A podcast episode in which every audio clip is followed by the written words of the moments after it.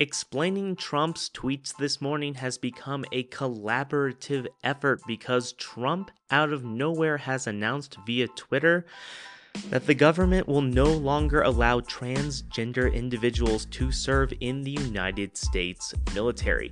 In his series of tweets, Donald Trump wrote, After consultation with my generals and military experts, please be advised that the United States government will not accept or allow transgender individuals to serve in any capacity in the U.S. military. Our military must be focused on decisive and overwhelming victory and cannot be burdened with the tremendous medical costs and disruption that transgender in the military would entail thank you. Because transgender individuals already serve in the United States military, it's not clear how Trump is going to actually implement this executive ban.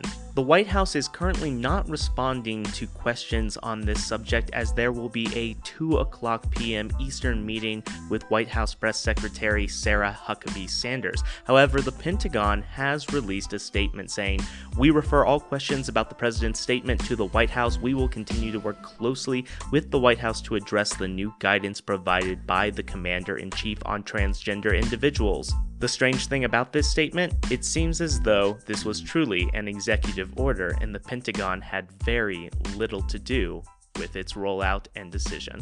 I'm Ian Shapiro.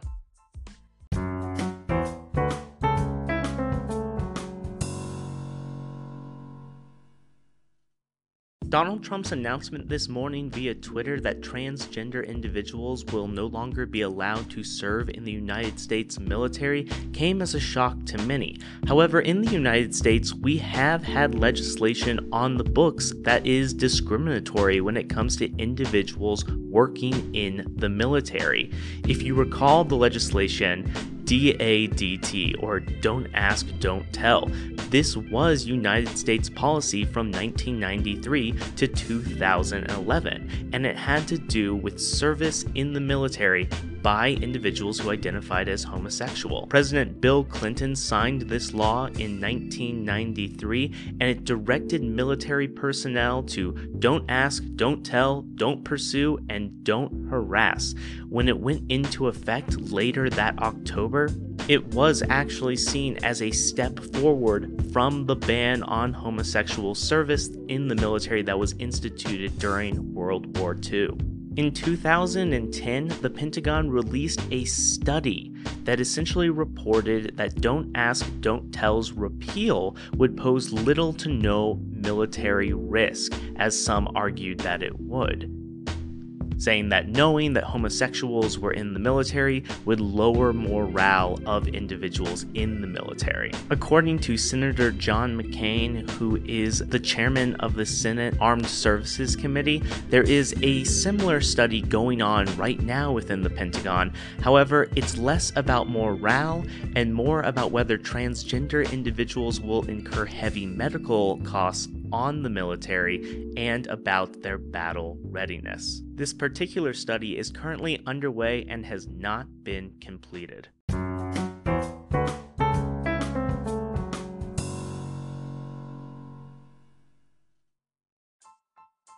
The stakes of the current American healthcare debate are very high, especially for two groups the millions of Americans who currently have insurance through Obamacare and for the Republican Party that for seven years has been promising to replace and repeal Obamacare. However, outcomes and CBO scores have perhaps not been the most interesting aspect of the healthcare debate.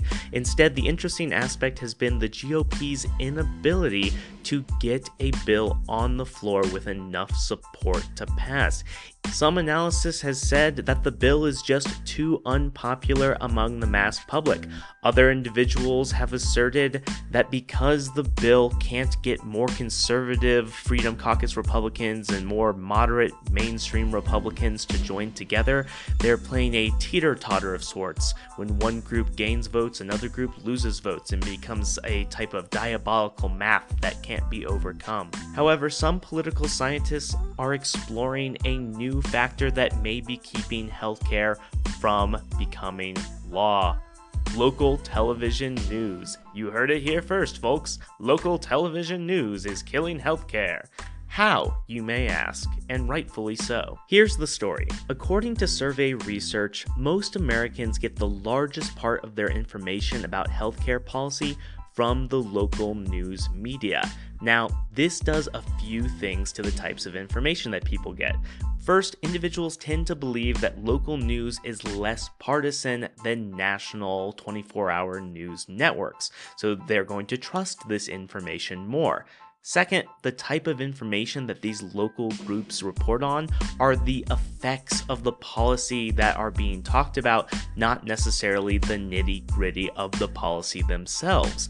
And a lot of what the GOP healthcare bills are doing are removing money from programs like Medicaid. They're also stripping the requirement to provide essential health benefits within medical insurance packages across the state level. If local coverage on the healthcare debate has been framed in terms of what individuals will lose, and individuals tend to see local news as a trusted source, then this may produce produce a toxic cocktail for national Republicans trying to repeal and replace Obamacare, at least if they're worried about public opinion. Yesterday, Arizona Senator John McCain returned to the Senate floor after being diagnosed with brain cancer in order to cast a pivotal vote on the motion to proceed with debate for the repeal and replacement of Obamacare. However, after casting his vote, he gave a speech in which he said that the Senate needed to go back to business as usual. No more backdoor meetings. They needed to compromise. They needed to work the way the Senate has always worked. However, Congress is a tricky institution, and the Congress that you read about in textbooks is not necessarily the way that Congress has operated for you know, the better part of the 21st century. According to the textbook version of Congress, the institution is characterized by autonomous committees, strong dyadic representation, an impressive laundry list of collective action problems like log rolling, and institutionalized points of compromise between the House and the Senate via conference committees. These are not the realities of the contemporary Congress. The contemporary Congress operates much more on a partisan basis, with parties acting as cartels, shipping legislation through a process where they will only be approved if a majority of the majority members wants that policy to take place. This ensures that the House Majority Leader and the Senate Majority Leader can protect their members politically while still being able to go back to their constituents during election time and say, hey, look at these things that are generally more conservative or generally more liberal that we brought to you and the nation.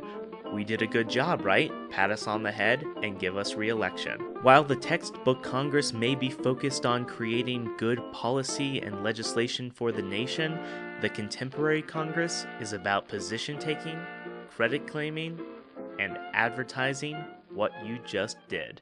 If you're an individual who is looking for a spot of good news after the 2016 presidential election, I can tell you this. According to a new study by Pew Research, Election 2016 has generated interest and knowledge in politics, and this increase among the mass public has occurred especially among women. This comes as little surprise as the 2016 presidential election had one of the largest gender gaps in history when it came to who a woman was supporting for president. When you begin to break the trend down by partisanship, you see that women who lean or identify as Democrats are the most likely to say that they are now paying increased amounts of time to politics. And it's not just about paying attention to politics. Regardless of gender or party affiliation, individuals are getting more involved in politics. Since the election, more individuals say that they have attended a political event or protest. In a democracy, the individual's voice is very important, and if individuals aren't engaged and knowledgeable about politics, it's likely that their voice will not be heard where it matters. By their representatives. And in that case, they can't be represented. So, good on you, American people, in becoming more engaged and more active and more knowledgeable about your democracy. I'm Ian Shapiro.